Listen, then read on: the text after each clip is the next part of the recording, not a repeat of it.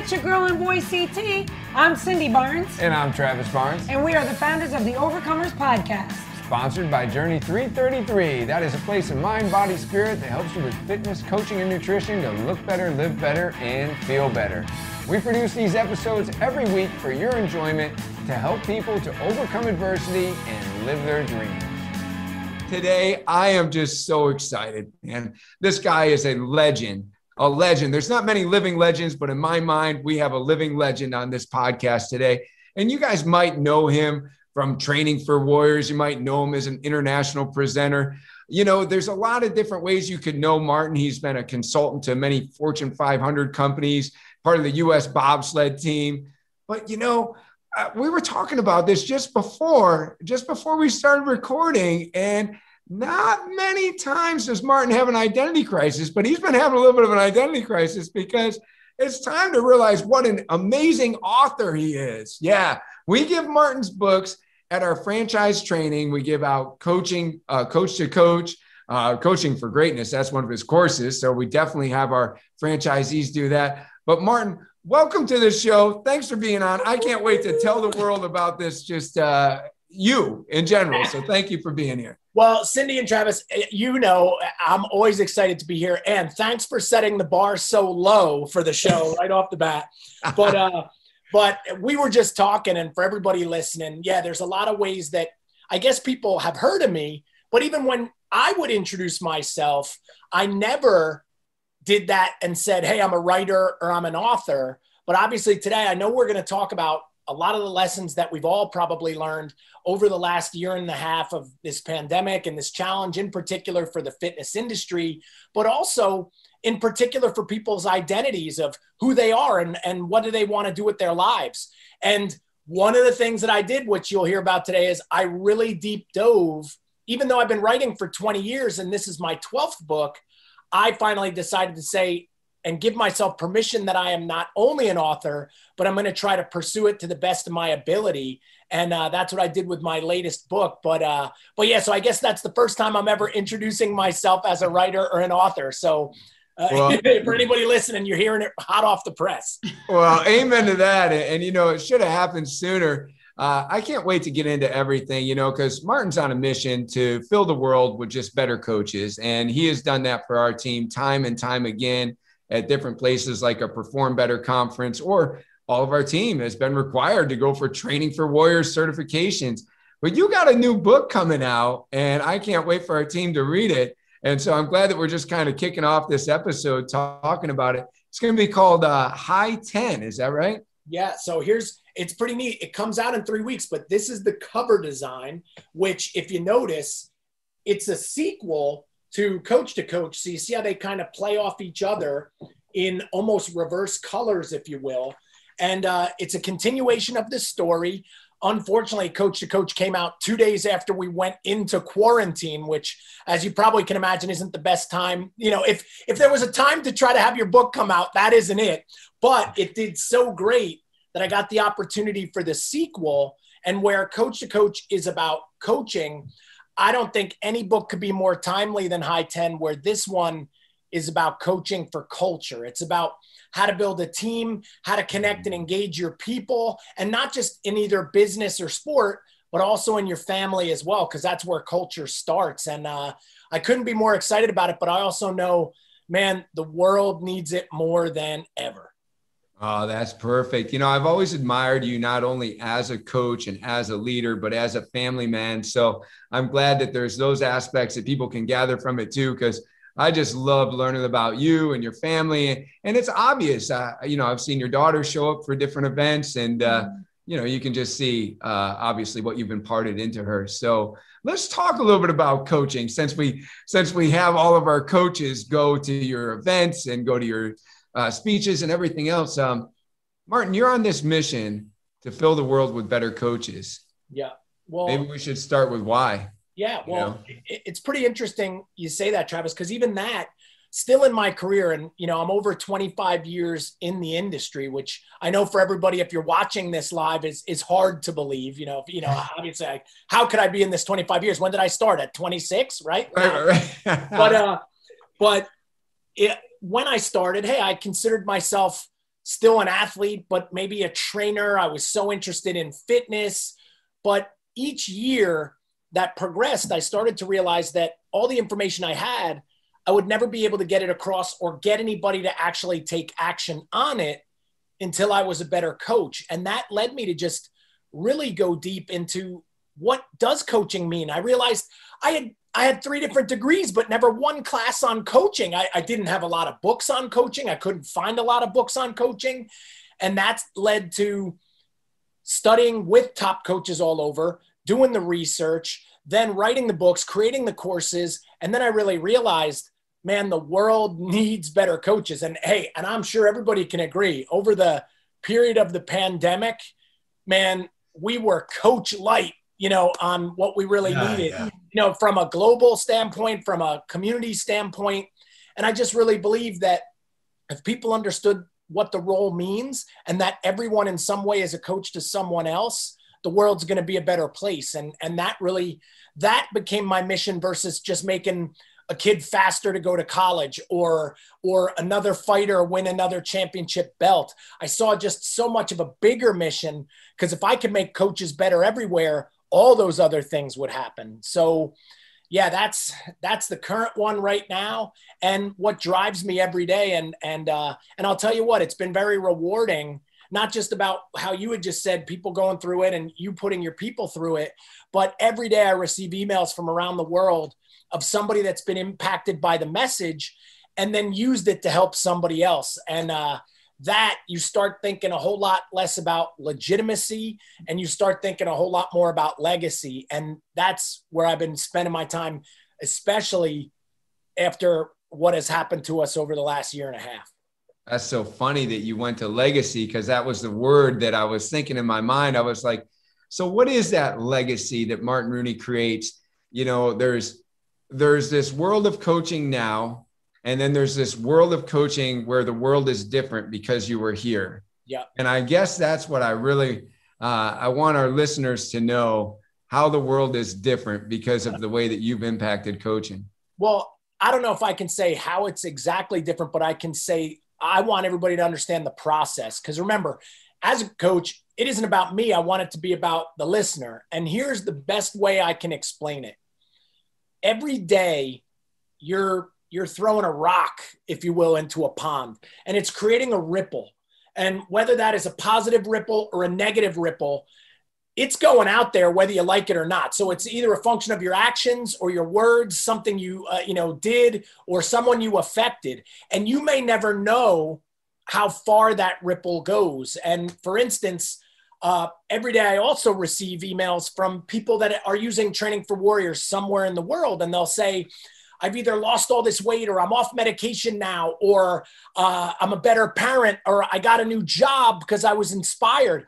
And do you see how that's one degree of separation of the ripple? But now, what about their family or the people that they work with or the people that mm-hmm. they have uh, impacted? And the ripple just continues to go further and further and further. So I can't say exactly where it goes, but I know if I'm putting a throwing a positive rock out there, something great is gonna could happen for generations from now. And and understanding that has made me very cognizant of, of, my actions and my words to always be very positive and make sure you're saying the right thing taking the right actions because you you can't even understand how far it'll go or what it'll affect. But so maybe that's a you know hopefully that helps people because what is that? That's your legacy right? It's not just your children or their children's children it's everybody you affect that there might be something that happened because of that that you'll never know about, but it could either be positive or negative.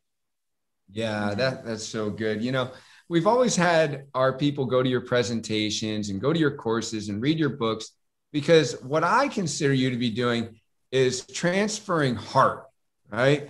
it's funny. I almost introduced you today, and you'll appreciate this being a fellow Rocky fan. But uh, Paulie and Rocky are walking out in Rocky Four, and he's yeah. about to fight this he goes, giant. heart, Rock.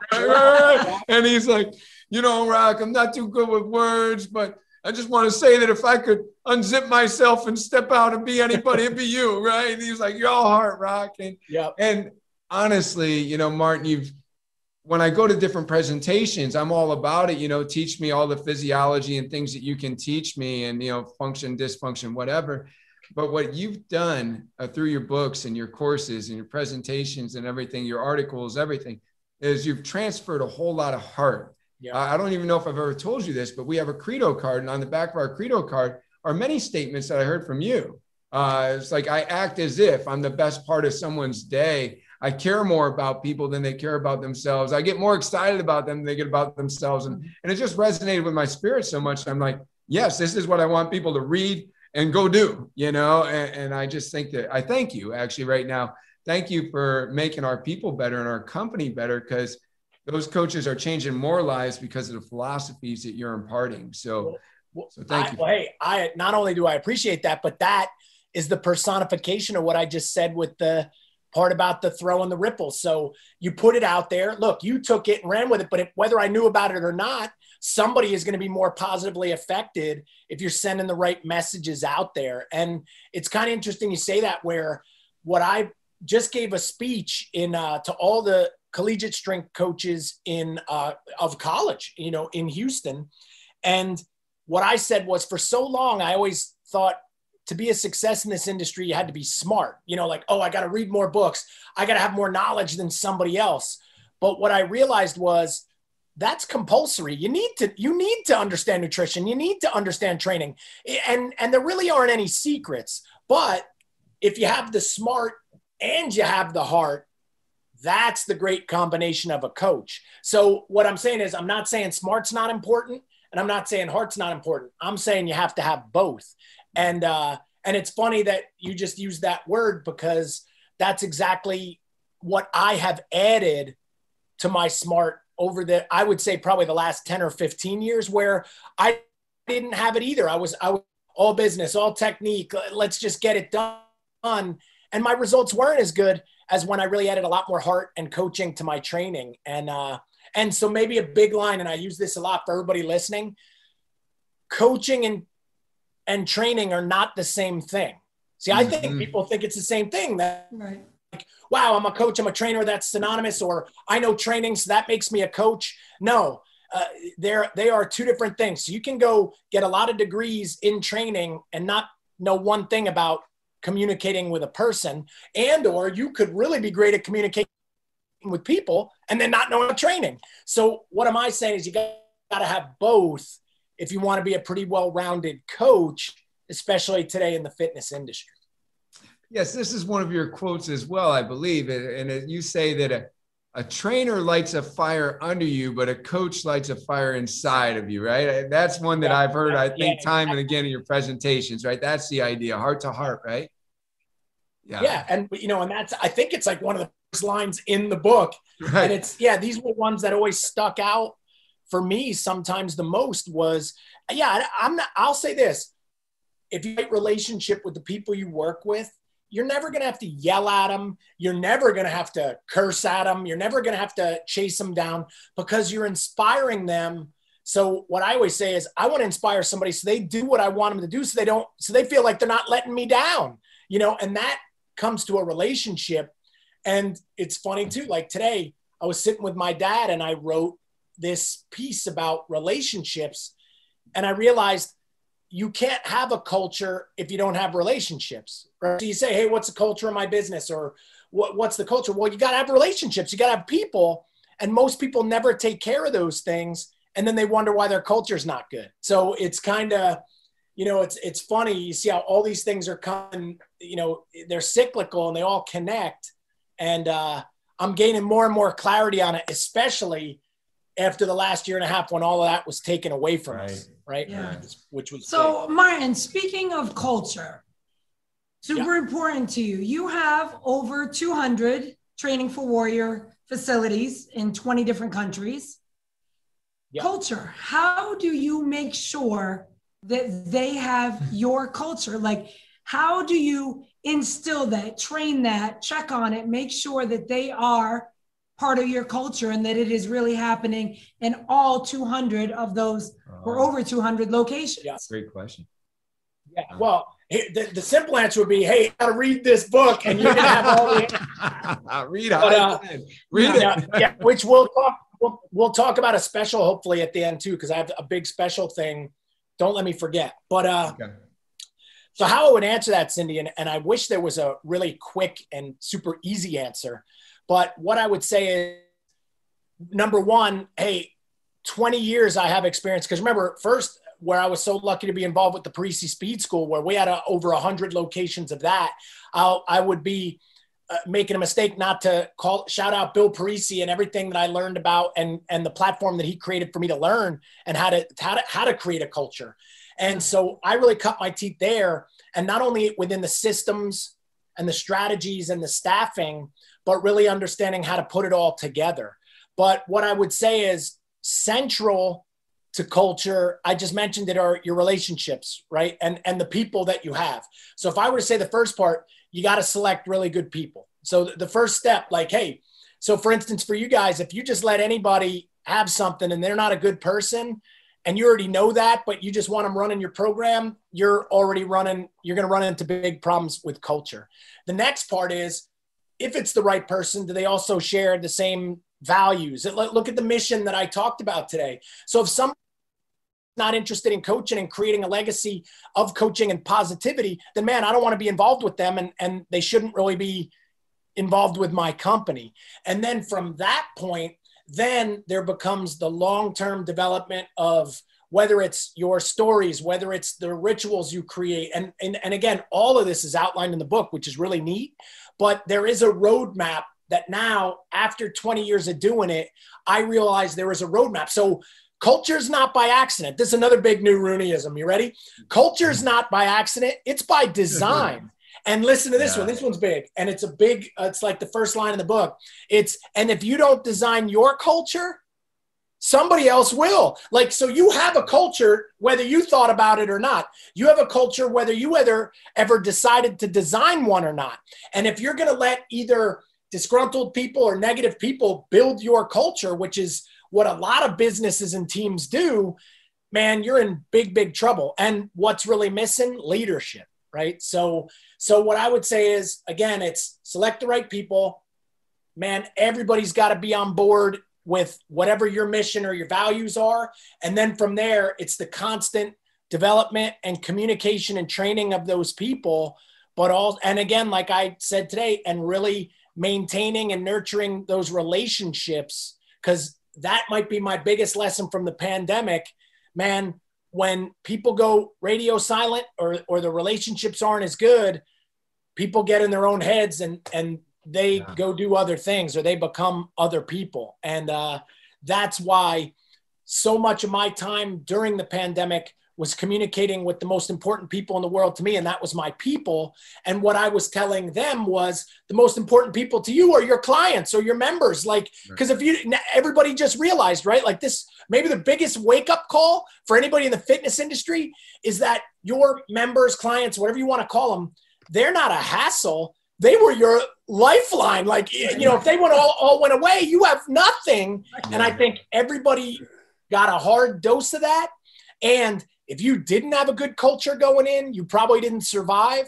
But if you did have a good culture going in, you made it. And that's probably what I'm most proud of, but also where I feel the most qualified to share what building a great culture is about because man my guys they made it through and and i mean and you know like it was in states like california where they just never opened it was all these countries in europe that just didn't open but all of their students stayed by with them during it just to make sure that it would still exist when this was over. And that, man, that was some of the most powerful uh, indicators that we had the culture stuff right. So, you know, yeah, so, so good, so yeah. good.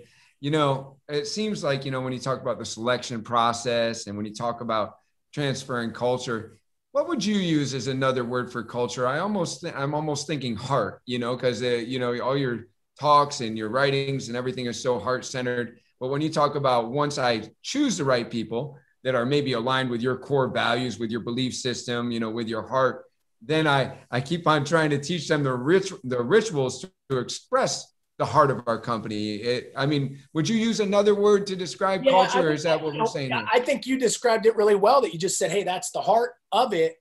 But culture is encompassing. You know, when you really look at the terminology of almost all of it. You know, there so there is. It's it's a much bigger thing where what you're describing is maybe the uh, the feel or the attitude within that culture. And hey, right. And guys, I don't want to sugarcoat it as if like, oh, it's easy. It is a. I mm-hmm. also talk a lot about that. It, it requires constant nurturing. So your business, for everyone listening, your business is an organism, and that organism needs constant attention, like a newborn baby. And if you turn your back on it, man, and that's why you watch so many businesses go away, or even in your lifetime, if you think of your hometowns and just how many businesses have opened and closed and opened and closed that what they were usually probably missing was this great culture that allowed them to have longevity. So I would say, man, and, and again, when you read the book, it's going to be crystal clear and it's 300 pages. Like, so this book is, you know, meaning, but it's an easy read. It's an easy to read story, but that's how much it took me to get this thing across. But, and that's what's so funny is most people, when they say, yeah, what is culture? I kind of get it. Is it a feeling? Is it an environment? Is it, this or that. And man, and when people don't have clarity on it, then it's very hard to create. Just like remember from coach to coach. When I would ask people what coaching means, they didn't really know. And if you don't really know, then you can't really do it. So that, you know, that's my style to create something that people have this working definition and then they can go carry it out. But without a doubt, you could say like culture you know, uh, it, yeah, like heart is within that. There's a heart that beats your culture, but the culture itself is something that whether it's the leaders, the entire team, who you have, they've got to eventually not only just define and decide what that is, and then design it, but then yeah, it requires constant carrying out and uh, constant review to make sure people are staying with it. And that's what I meant by the sugarcoating part, guys. And it people are, it goes bad all the time and as a leader you have to stand for your culture more than anything else. And and i really learned to have no fear that you know this shield right here means more to me than anything. This is this is my most important thing. And if anybody's gonna whether do something to disrespect or harm the culture then i'm all over it right? And i think a lot of leaders don't do that either. A lot of leaders sit back or let things deteriorate. And uh, that's not leadership. That's uh, that's called uh, what would you call uh, like not abstinence, but uh, you know, like uh, well, what are, there's a term yeah. about managing by uh, absence or something like yeah, yeah. Like you just, know, like yeah, just like no or neglect. Yeah, so a good word would be neglect. Like yeah, management by neglect is going to kill your culture and kill your business. And uh, and hey, and and that's why just like anything else, most people call themselves entrepreneurs and most people call themselves leaders and they're usually neither and that's okay but if you're going to call yourself either one of those things then you have to do the things required to earn those titles and uh, and i have no fear telling my people that because i know if the leader doesn't do it then man trouble is following closely behind you know you're a no fear type of guy in my opinion uh, you know the warrior within uh, you know, trainer to the Gracie family. Uh, I, I, love the book, uh, you know, Training for Warriors. Uh, just uh, everything that you've done. You know, you're a judo black belt. I mean, you've gotten in the, you know, octagon or in the yeah, ring of people. But, you know, so. Think, and hey, and everybody hearing that, and I hear where you're going. But I'll say this, and I'm not, and I'm not gonna. This will be vulnerability here. This last year and a half, I was never more scared in my whole life. I, you know, not only was I, you know, you had this fear for your health or your children's health. You know, I have four daughters. I was, you know, school was closed. I didn't know where things were going. Uh, but in particular, it took me 20 years to build my business, and it was, it was, it like was threatened to just go away. And right. hey, yeah. a lot of what I did was speaking and presenting around the world, and that went to zero, man. So, yeah. I, you know, so yeah. I'm, hey, I wish I could say I'm fearless, or, but here's what I would say courage doesn't mean the absence of fear. It, to me, it means you still take action even when fear exists. So I was courageous during this, but I'm not going to say I wasn't scared. And, uh, and man, I was, and, and I can remember, man, there was, I don't think any, I don't, I don't think being scared during the last year and a half makes you weak. I think it makes you human. And I think some everybody at some point, I don't care who you are, you unless I guess you know own Amazon, he probably feels pretty good. But you know, but anybody else was uh, probably probably pretty scared during this, and I'm not ashamed to say it because man, it it forced me to become more, and it showed me what I'm made of. But uh, but man, I don't want to go through that again. No way. Right. Yeah. Yeah. So uh, exactly what you were just saying. I mean, when when the pandemic happened, we we worked harder than ever when that happened. Yeah. Because we do have a lot of teammates and we're a franchise. And so we had people that one guy had only opened his franchise one month prior to the pandemic yeah. and he was freaking out. Right. And so we were getting calls and, and, and having hosting all these meetings trying to keep it together, you know, keep everybody together and organized. And, and we had to try to lead from the top um, telling them it's going to be okay. We got this. We can, you know, not knowing what was going to happen. Are we shut down for two weeks? Is it going to be yeah. two months? I mean, yeah.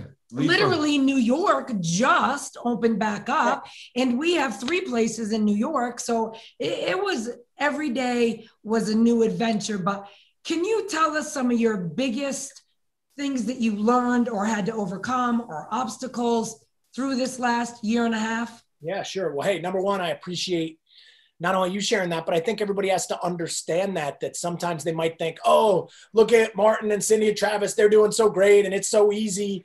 And, uh, and I will agree hundred percent. I have, I have done way more over the last year and a half and, and received way less. Now it doesn't mean that like, Hey, I do things to gain, but it was, I was in preservation and survival mode right. for a long, long time. And, uh, and yeah, and we're still not out of it. You know right. what I mean? Like, so, you know, we're not there yet, but, uh, but definitely there have been so many lessons and, and maybe the, and, and not only that, but silver linings, I call it too. So here's one that hopefully everybody can appreciate. Uh, like I mentioned, half of like what I used to generate as my salary to feed my family was presenting every month and speaking. That went to zero, right? Like, right. yeah, did I do a ton of Zooms? But people weren't paying for Zooms, and I wasn't going to charge them for that either. So I did more than ever, but wasn't getting anything. But here's what I did get.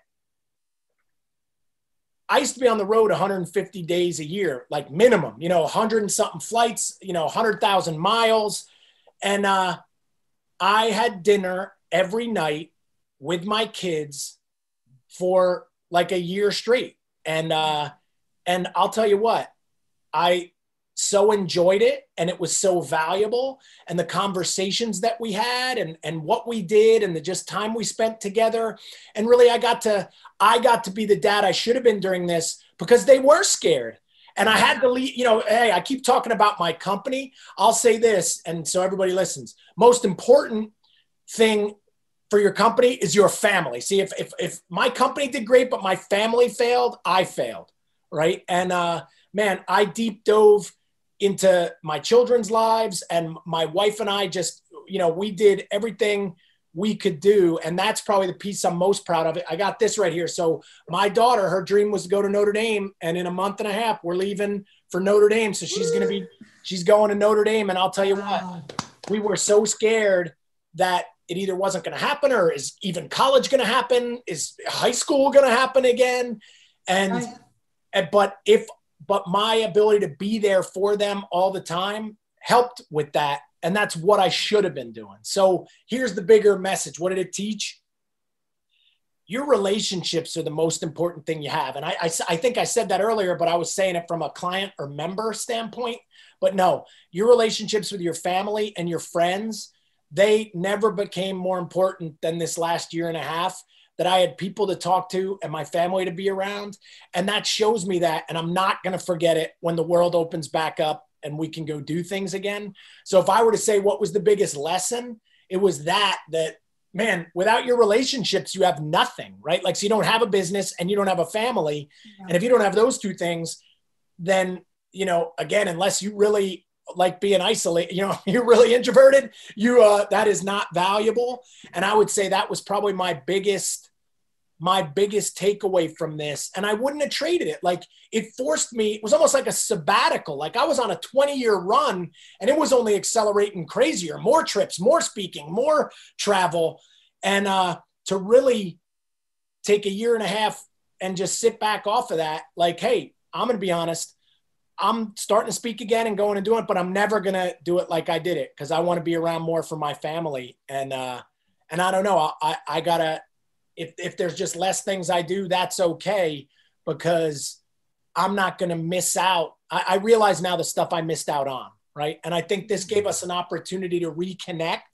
And I hope if people, I hope people didn't just go sit in corners of their house and get on their phones, but they did reconnect. That, and if you didn't start, but that's probably I would give you my that would be my biggest overall lesson from this whole thing. That's so good. Love That's so good.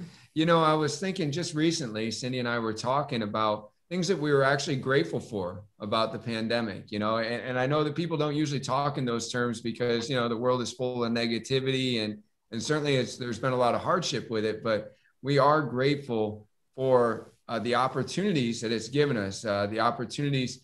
Uh, Cindy said lead from the top. I, I would say lead from the top and the front, right? You know, I mean, like, you know, we just dove back into our business in a way that made our business better, made our culture better, made us realize what kind of franchise we wanted to present to the world. Uh, caused us to spend.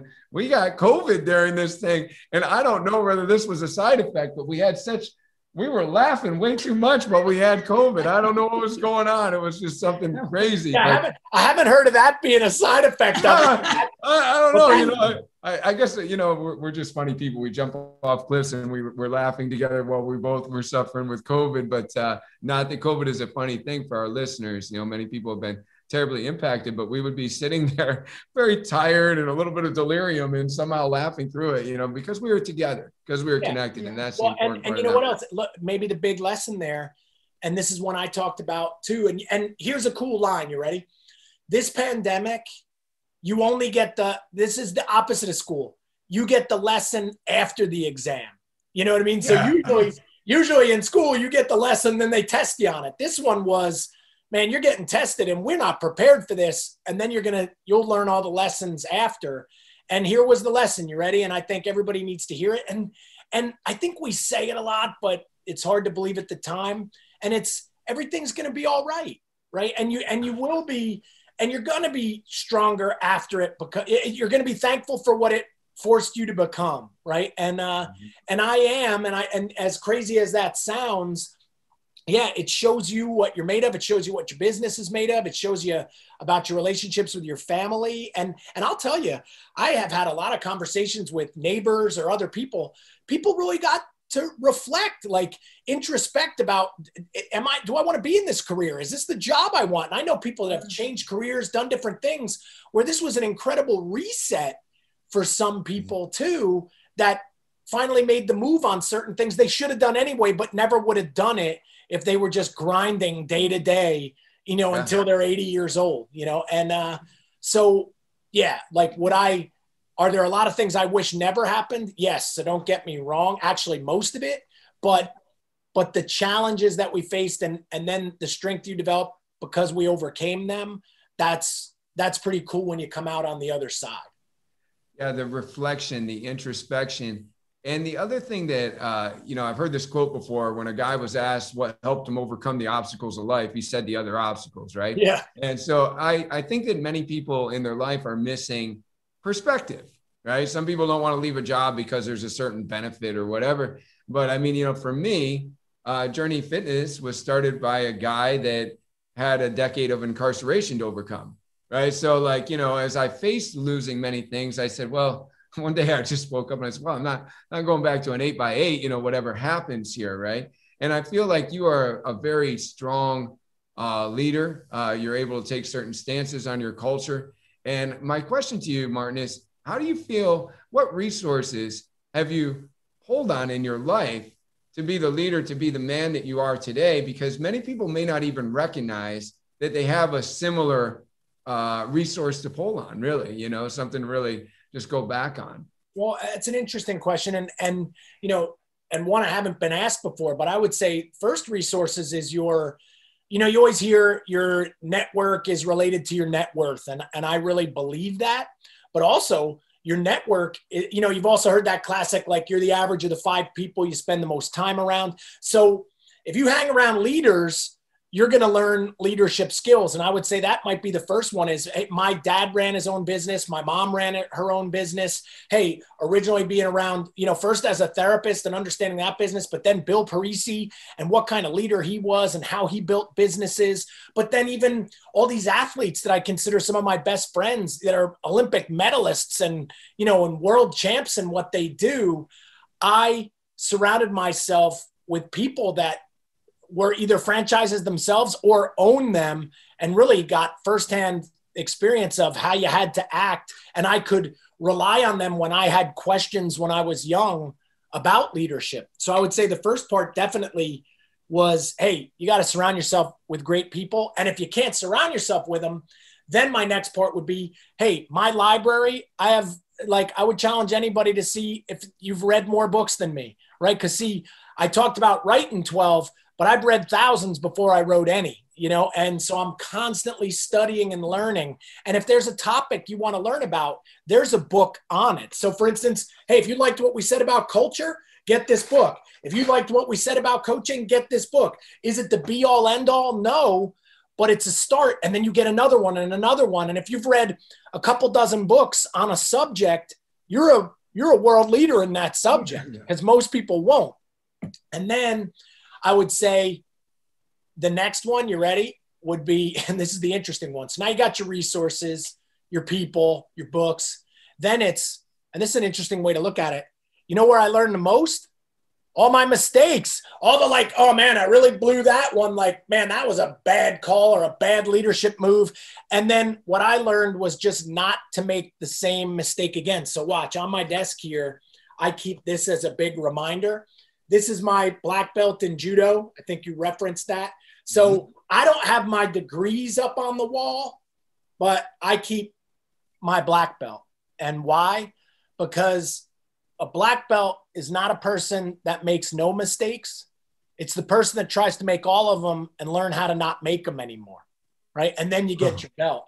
And uh, hey, in leadership or culture or coaching, I only know the stuff I can write about because I made so many mistakes, learn the lesson, and don't make them anymore. And then I try to write about it to help somebody else not make that mistake. That's what a coach really is, right? Like a coach is somebody further down the road a little bit that has the answers you're looking for and can show you how to do it. And and that's what I've tried to do. So pushing my limits and knowing I'm going to make mistakes and that that's okay, but then making that mistake once or twice, not a hundred times in a row. That's because that's how you go out of business.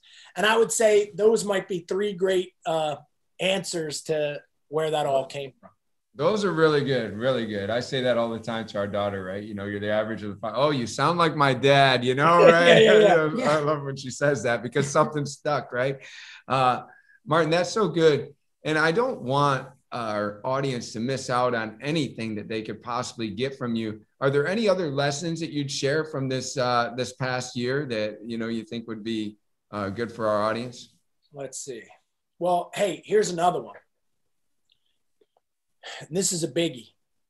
We talked about, you know, say culture because we're on that topic, right? And say culture is the center of, you know, or people and relationships are the center of the culture but you know who the most important person is if we're really talking about it today, as we've hinted? It's the leader.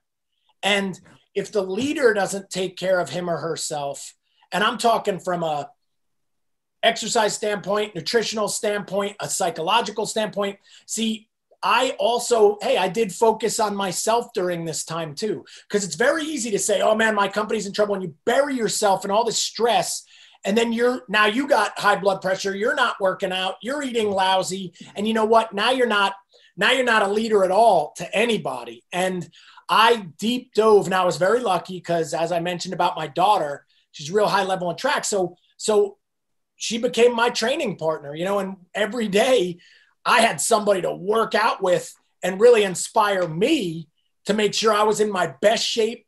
And you know and and again you know like i I just so believe if you are physically fit and strong, that allows you to be mentally fit and strong. And then that's going to help you be a better leader. But man, if you want to be a leader, in particular in the fitness industry, and you're way overweight and you're a wreck and you're out of shape and you know you're eating bad and you don't feel good about yourself, man, I don't know how you're going to lead, right? And and what does that say for your culture? You know, and I and somebody might not like to hear that, but hey, a coach has to love tough sometimes too. And I'm saying, hey, if you're in the fitness industry, I don't I'm not saying you got to have a world record deadlift, but I am saying you should eat right, get enough sleep, and take care of yourself. And because when you do that, you can show somebody else how to do it. So that was another big lesson because I understand. I understand if everybody says right now, oh, but I just got scared. So I sat on the couch and I watched tons of Netflix and I let myself go and I ate really bad and now I can't get it back. I get it. But what I'm going to say is, but I, but I don't tolerate it. Like, hey, then get off the couch and get it going again because now the world's coming back and nobody gets paid to watch Netflix. So it's time to, you know, it's time to go back to the world. And it's funny because right now in our country, right, all I'm hearing about is businesses can't find workers for jobs right now. And I think people are just, they got used to not working. But yeah. the whole thing Absolutely. is, yeah, yeah. It's, everywhere all, you go, it's yeah. help wanted, help wanted. Yeah. And um, and we as business owners have been struggling with the same thing, you yeah. know, like trying I'm now that everything's, you know, opening back up and people are starting to get vaccinated and feel safe, you know, numbers are growing. So we're like, okay, we need some workers and it's yeah. a struggle. Yeah, it's all, a struggle. All the business owners that we have as friends, they all say, you know, unemployment's never been so high, but I can't find any help. I'm not sure what's going on.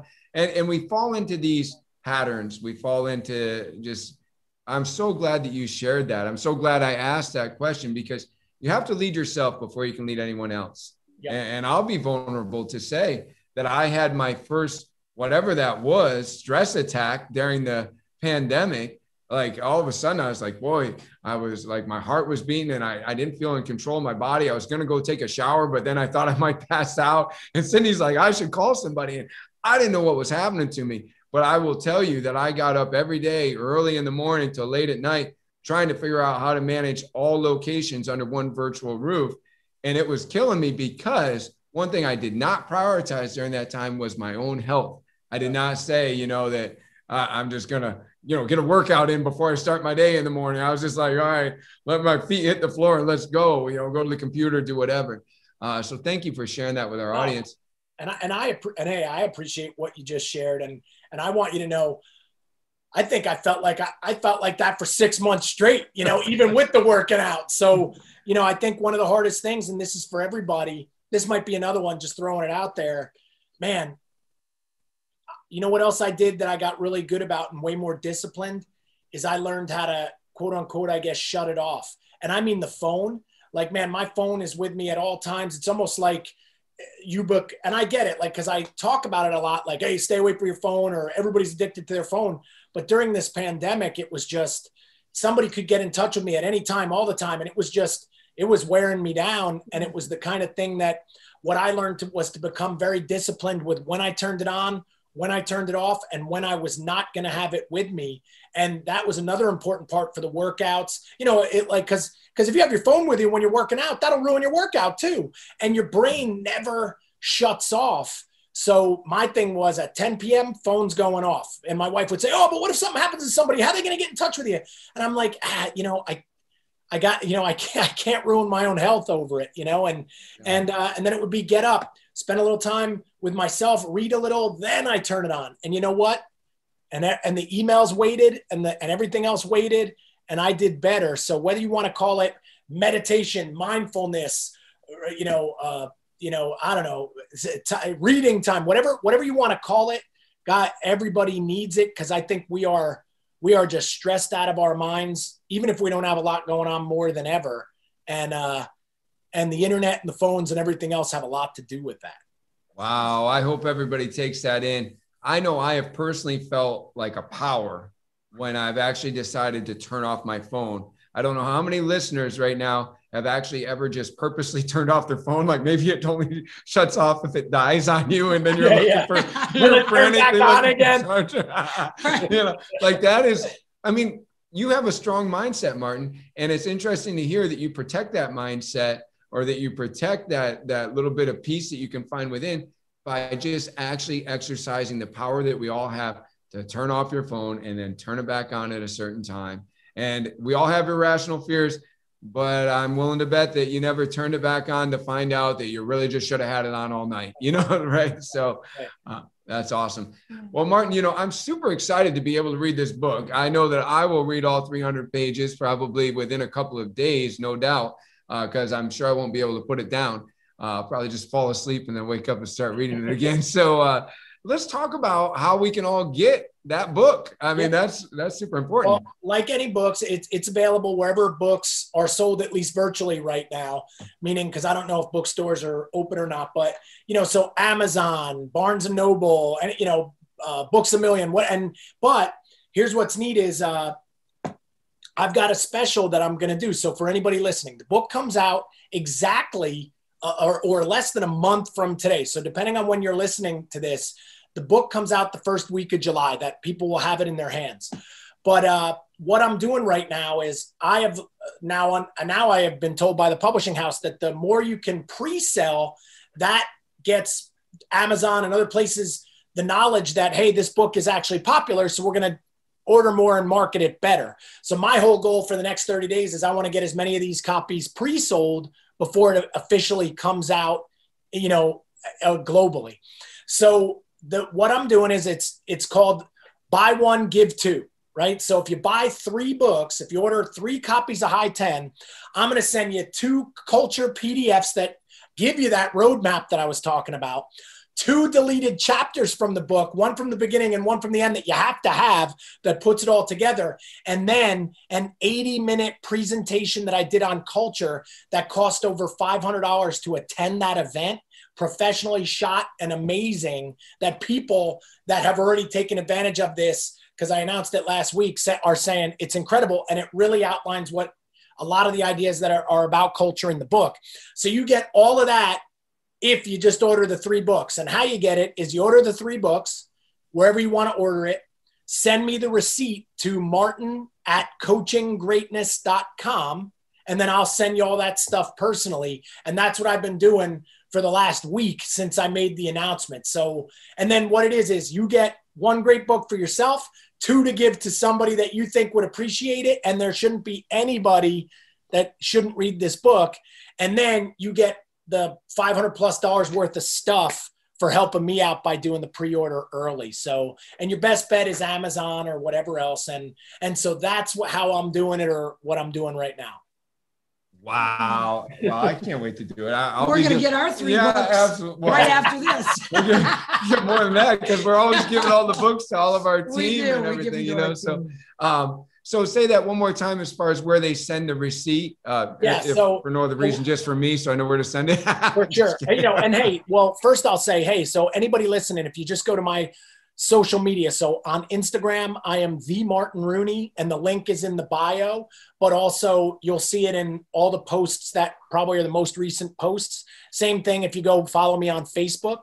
But if you go to Amazon and you buy three copies, and then you email that receipt that I know you bought the three copies to Martin, my first name, M A R T I N, at coachinggreatness.com, then I'll send all that stuff out to you.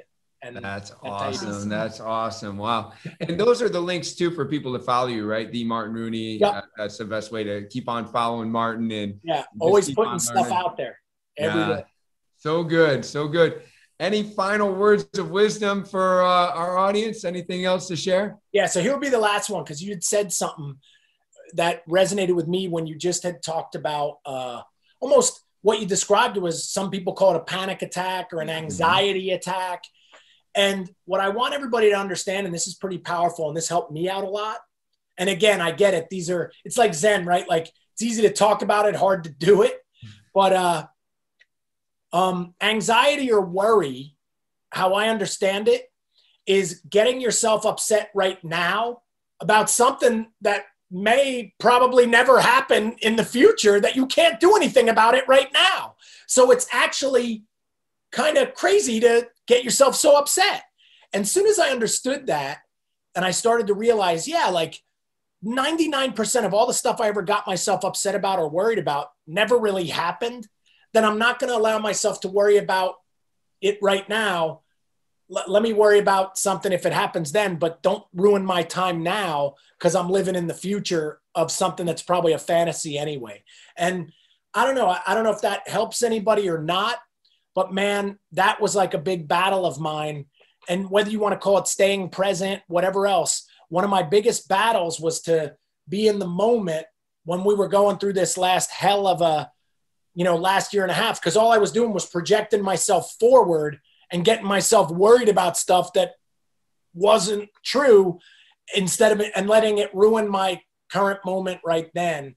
And the better I got at that, the more relaxed I stayed, the less less anxious I got, but also now as I'm here, looking back, I'm sure glad I didn't just spend the last year and a half just worrying myself all the time because most of that didn't happen anyway. So that, that might be the big awesome. finale for everybody too.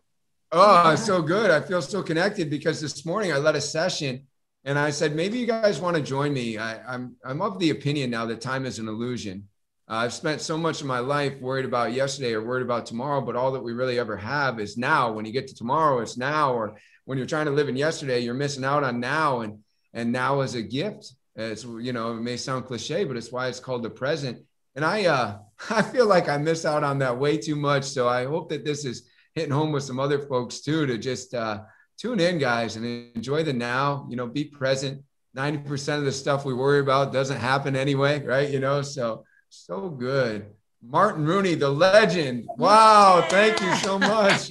Well, hey, my, my pleasure. And hey, if anybody enjoyed this, I always say this at the end of podcast. If you really like this, let Travis and Cindy know about it, and maybe they'll bring me back and we'll do something else. But they're only going to know about it if you let them know, and then they'll know who they're helping and everything else too. So, and again, I, I'm don't want to make light of anything we've been through. I'm wishing everybody the best, and uh, and I and I hope we return to some normalcy and get just back and going really soon. That's awesome. Yeah. Thank you, Martin. Thank you for being on the show. You're yeah. awesome. Thank My pleasure. Hey, thanks for tuning in to the Overcomers Podcast, sponsored by Journey 333. When I am not hosting the Overcomers Podcast, I am working at one of our fitness franchises so that I can continue to help people overcome adversity on a daily basis. That's right. People come to the Journey 333 fitness franchises because they want a coach in their life. They want somebody to help them overcome the adversities of life, motivate them to higher levels of greatness, bring out their potential, help them lose weight, get off medications, fight depression, fight anxiety. That's what we do on a regular basis. If you feel like you want your life to be about helping more people to overcome their adversities, if you feel like you're an overcomer and you want to create more overcomers, then maybe owning a Journey 333 franchise would be for you. To find out more, go to www.journeyfitness333.com.